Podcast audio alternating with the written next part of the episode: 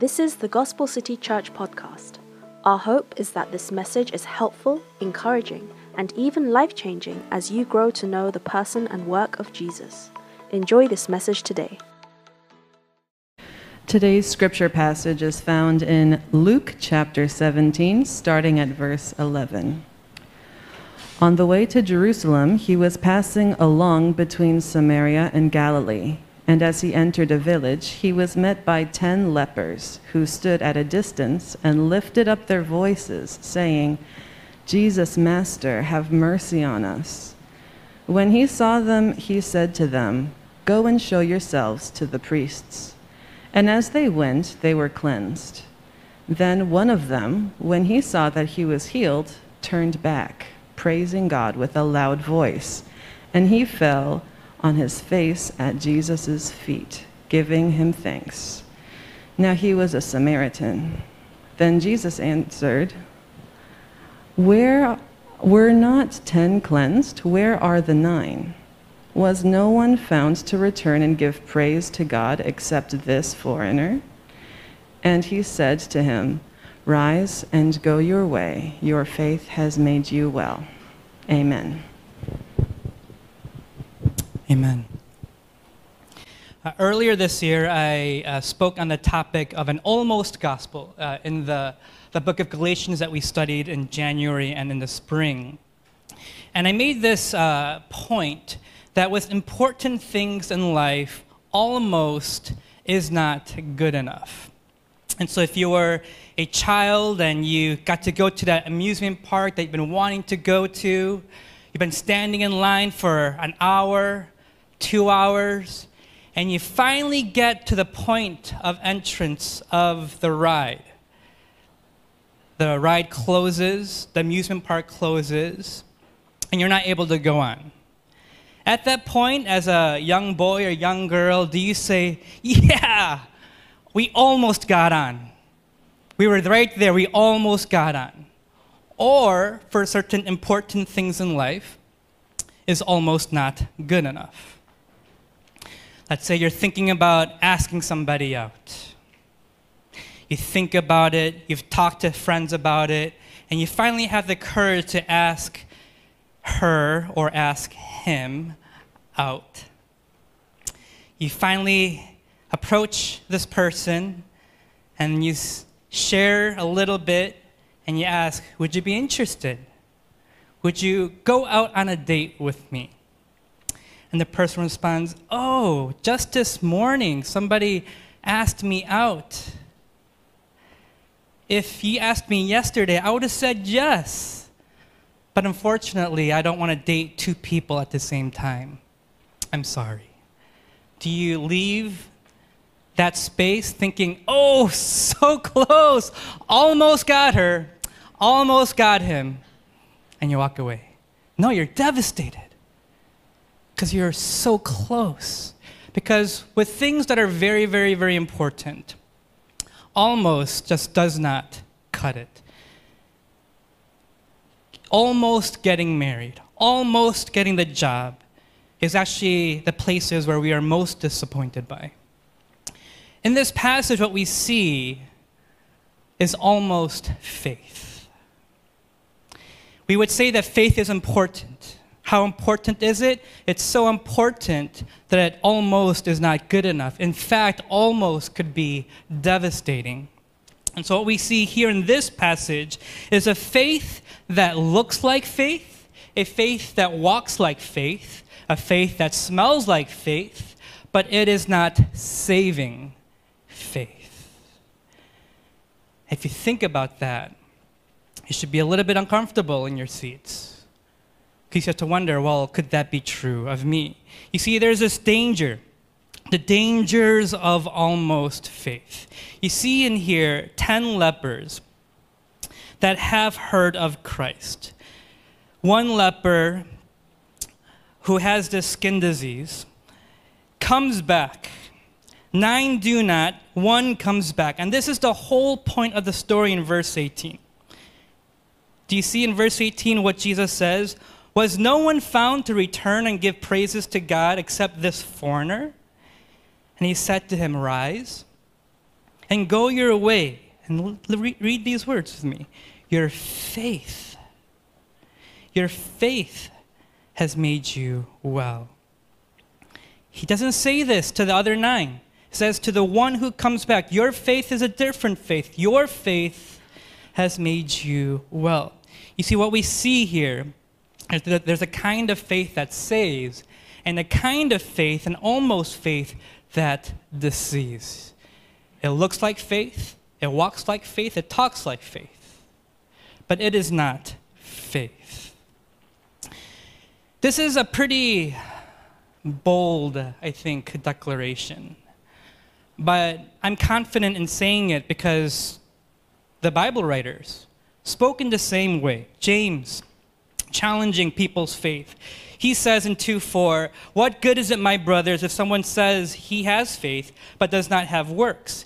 Can that faith save him? He calls it faith. It's some sort of faith, but it's not true saving faith. It's not just James that talks like this. John, in his gospel, talks about not faith, but believing, which is the same idea. And in John, he says this Now, when he was in Jerusalem at the Passover feast, many believed in his name. Do you see those words? Believed in his name when they saw the signs that he was doing.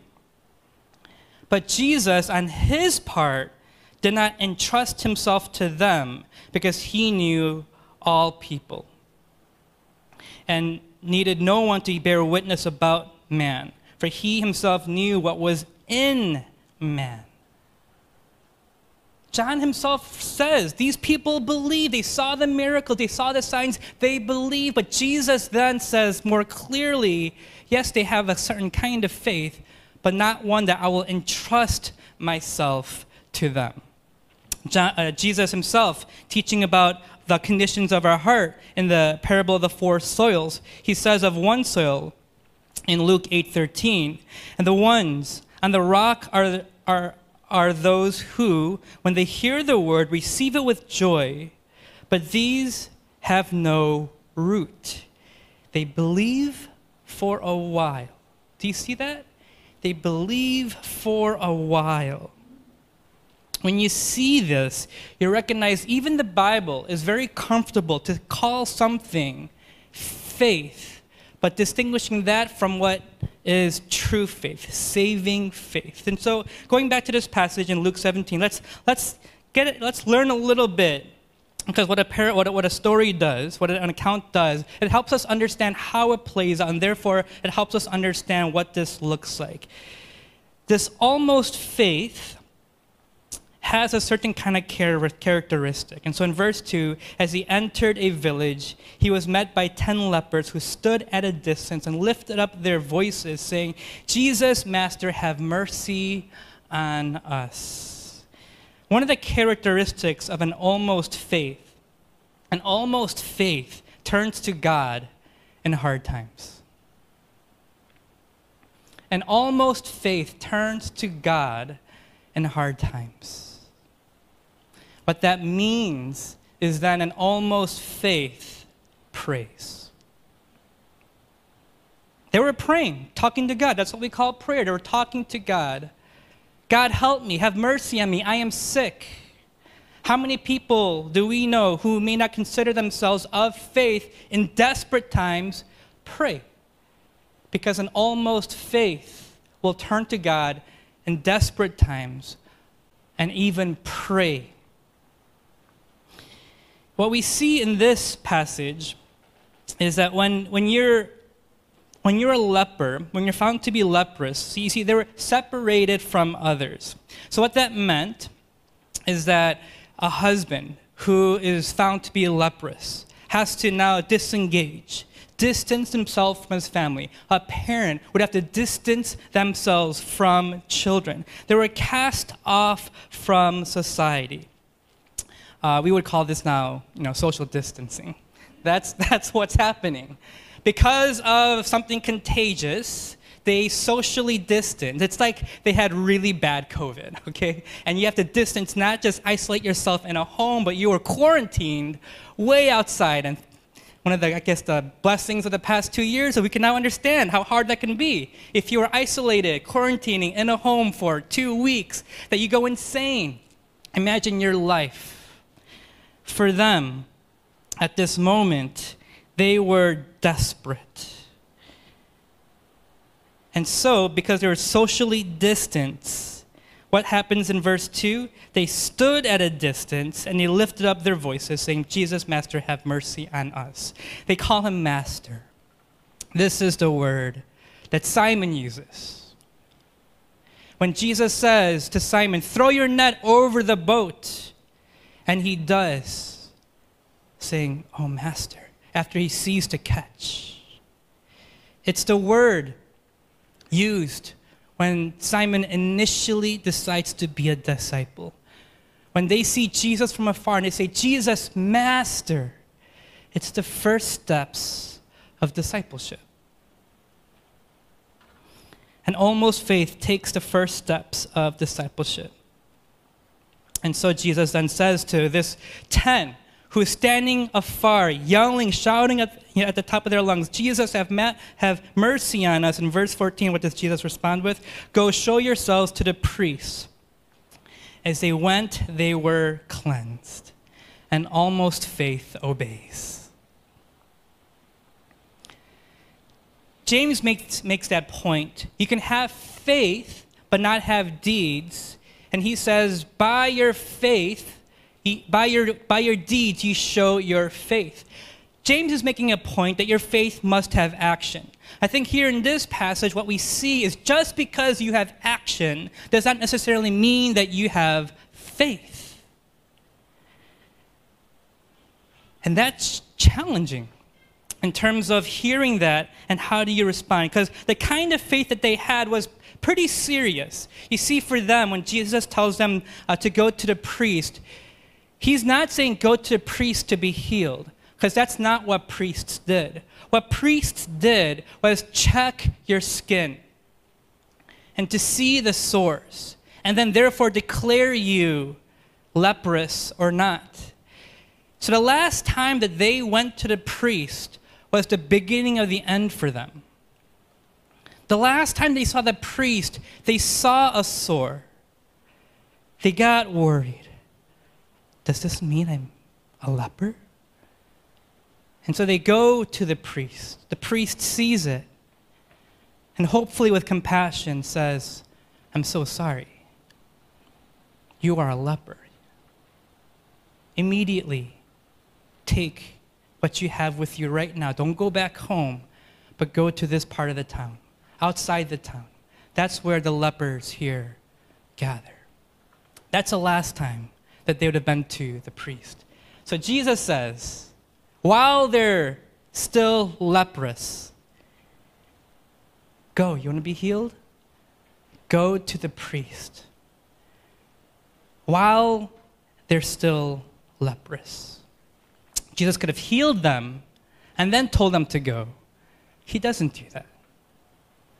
You want to be healed? While you're still leprous, go to the priest. I'm sure they were confused. What? Can we go? I don't want to go see that guy again. I remember that last time. That was the beginning of the end for me. But in their obedience, while they're not healed, they go and they're healed. Do you see an almost faith has a kind of obedience that challenges you? And the whole point of this passage is that there's a faith an, an, an almost faith that's dangerous and deceptive. But there's one that comes back. There's one that comes back. Jesus doesn't touch him, but challenges him.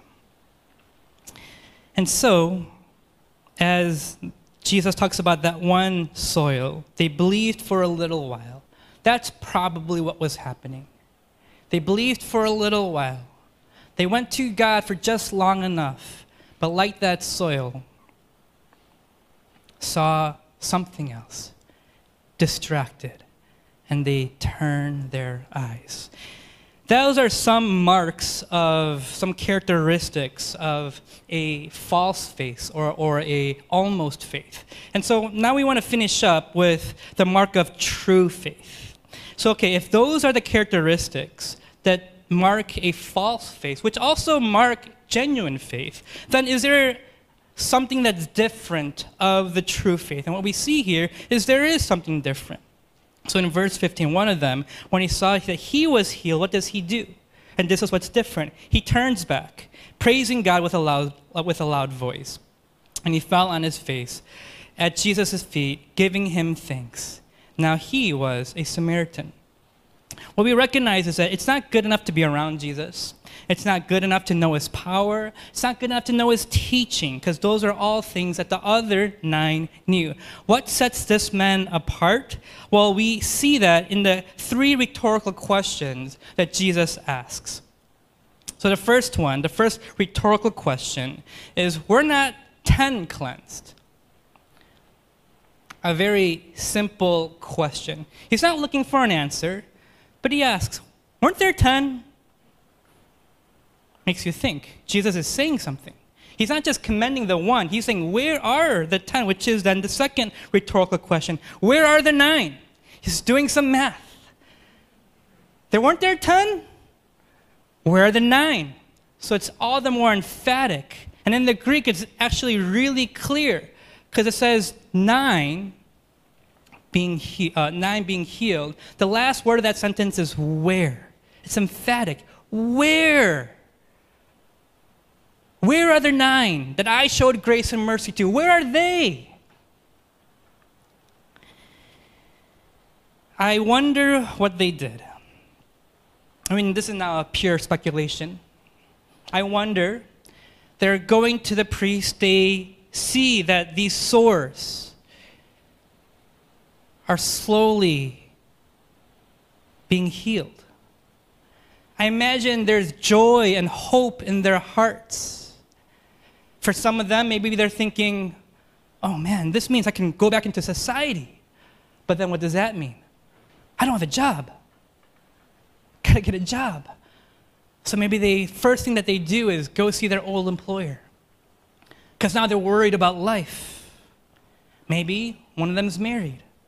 They see the sores closing up, them being healed. What do they do? They go see their wife, their kids You see, the statement that Jesus is making is that people see miracles, but they do not seek God. God is the means, the miracle is the ultimate end. In that point of desperation, we're all, we all have some faith. Why isn't that what they say? In war, everyone has faith. In times of desperate, des- in desperate times, they are in need. They seek miracles but they seek God. But God is the means, the miracle is the end. And then there's the third rhetorical question Was no one found to return and give praise to God except this foreigner? And he said to him, Rise and go on, go your way. Your faith has made you well. Literally in the Greek is, Your faith has saved you. Your faith has saved you. See, Jesus commends him for his faith, but there's an indictment on the other nine. The other nine had turned to God in faith when they were desperate. The other nine prayed. The other nine saw Jesus' power. What did, they, what did they not see? They did not see Jesus. I mean, when we hear this story, there is a question that we have. How could somebody be so inwardly focused that when Jesus heals them, they don't go back to God to thank Him? And for this man, it's not simply thanking God, he's praising God, recognizing there's something special with Jesus. What does it mean to be a Christian? What does it mean to be a Christian? Is it that you pray, you read the Bible, that in desperate times that you go to God even more? What does it mean to be a Christian?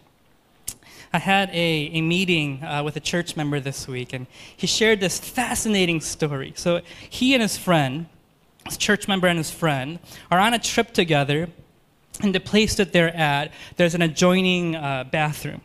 And so uh, this church member looks at their setup and recognizes it's, it's really the same, right? Similar kind of you know, toiletries, right? Everything's the, everything's the same, but they both have also one book.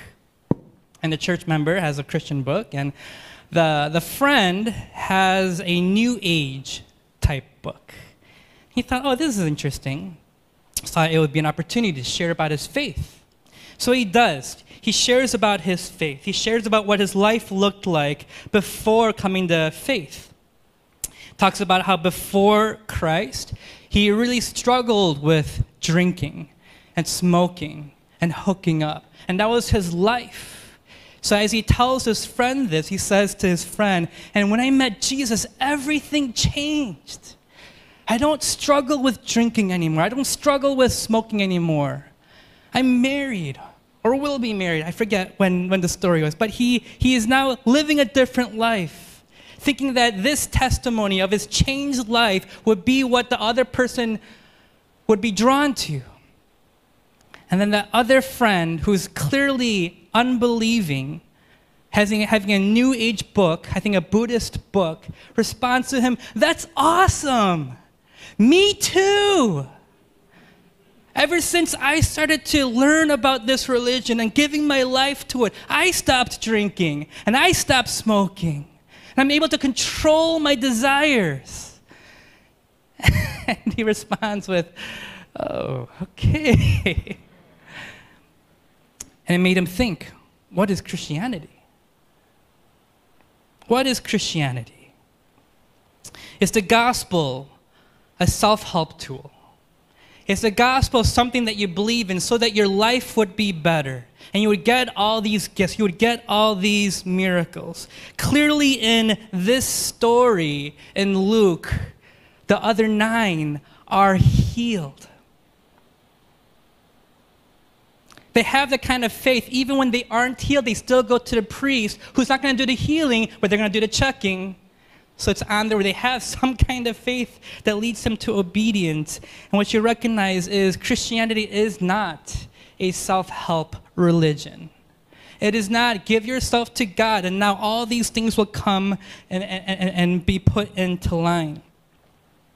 Then, what is Christianity? What does it mean to be a Christian? I mentioned to you before people seek miracles, but they do not seek God. God is the means, and miracles the end. So, what does it mean to be a believer? You see, for the believer, you may have gone to God for a miracle, but the miracle was the means, and God became your end. And isn't that how you often see your life story? It was something tragic and horrible. You needed to get that figured out. And so maybe it was that time. You haven't really prayed, but you decide to pray.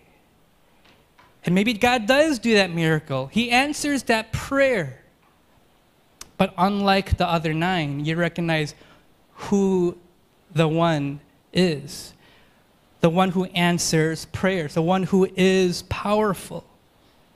And that's what happened for this one. He goes back to Jesus and thanks him.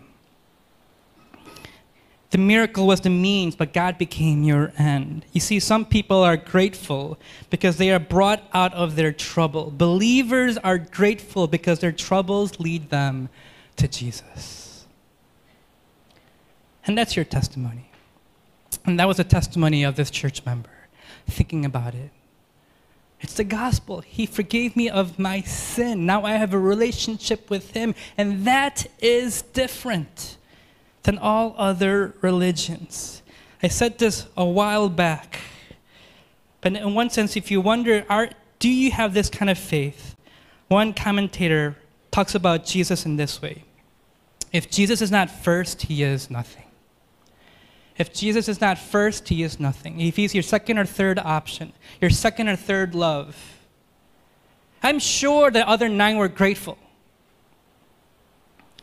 but there's a kind of faith where you come back and there's important things to do, but you have to thank God. God, you are God. You are gracious. You healed me. All glory to you.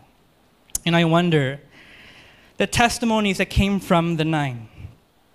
One leper, I imagine, would have gone home to his family that he loved so much.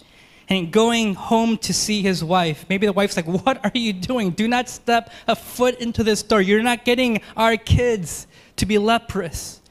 I imagine him showing, you know, his wounds. I don't, I've been healed. And I remember, I could imagine him telling the story. Oh, we heard about this man, Jesus. He's coming to town. We've heard that he's some sort of prophet. He's got powers to heal.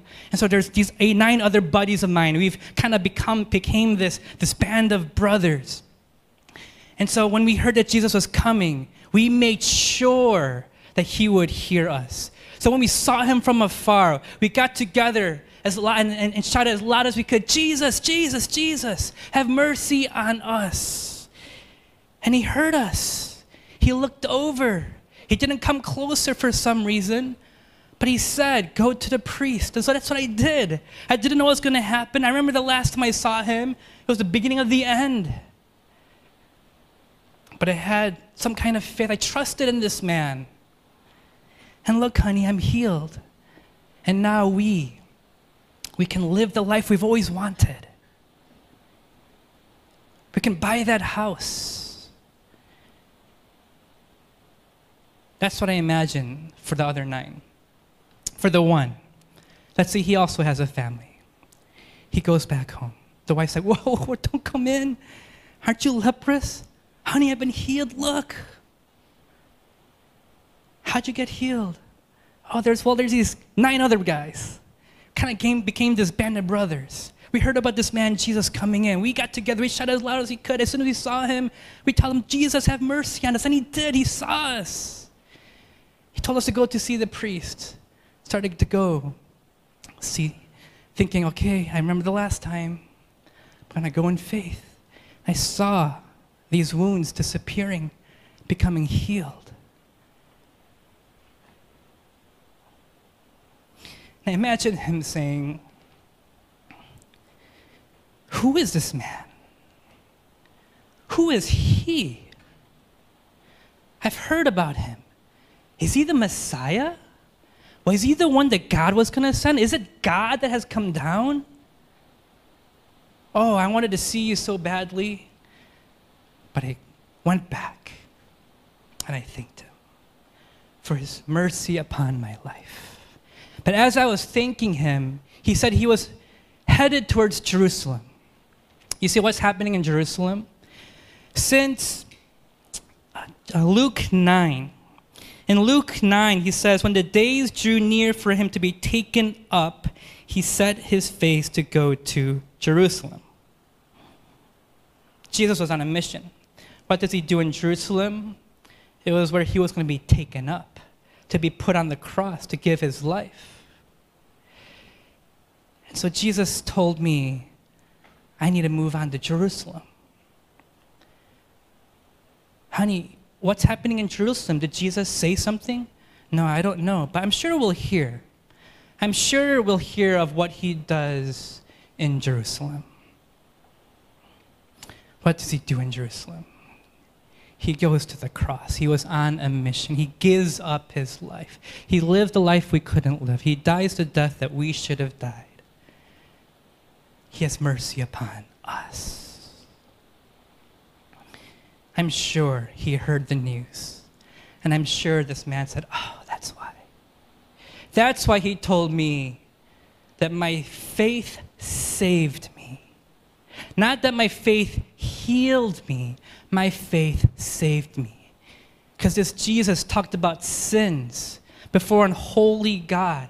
If he's a holy God, a just God, he cannot overlook sin. Just like a just judge cannot overlook the sins of a pedophile, it must be acted on. So, God being just has to judge, but God being gracious, loving his people provides a way. If you have faith in Christ, you recognize that Jesus, he does something for you. When you cried out in that desperate time, you recognize He heard you. And yes, you're happy that He delivered you. Maybe you've been and seen that miracle. But even if you don't in this time where God doesn't answer that prayer for a miracle, you still go back to God. Why? Because the miracles are all secondary. The great miracle is that God provided a way. So you still go back to Him and you say, Thank you, Jesus. You had mercy on me. You gave up your life. That is enough. What's the difference between almost faith and a true saving faith? You have a love and a devotion for God. No circumstance can ever change because now you have seen Him for who He is. He is God that became man, that loved you and died for you. All glory to Him. Let's pray. If you've been blessed through this ministry, join us in reaching others by partnering with us today. Gospel City is a gospel centered church in Seoul, South Korea, on a mission to plant Korean speaking, healthy, gospel centered churches. You can give by going to the website give.thegospelcity.org. Thank you for listening and subscribe to enjoy more messages like this. Remember, Jesus changes everything.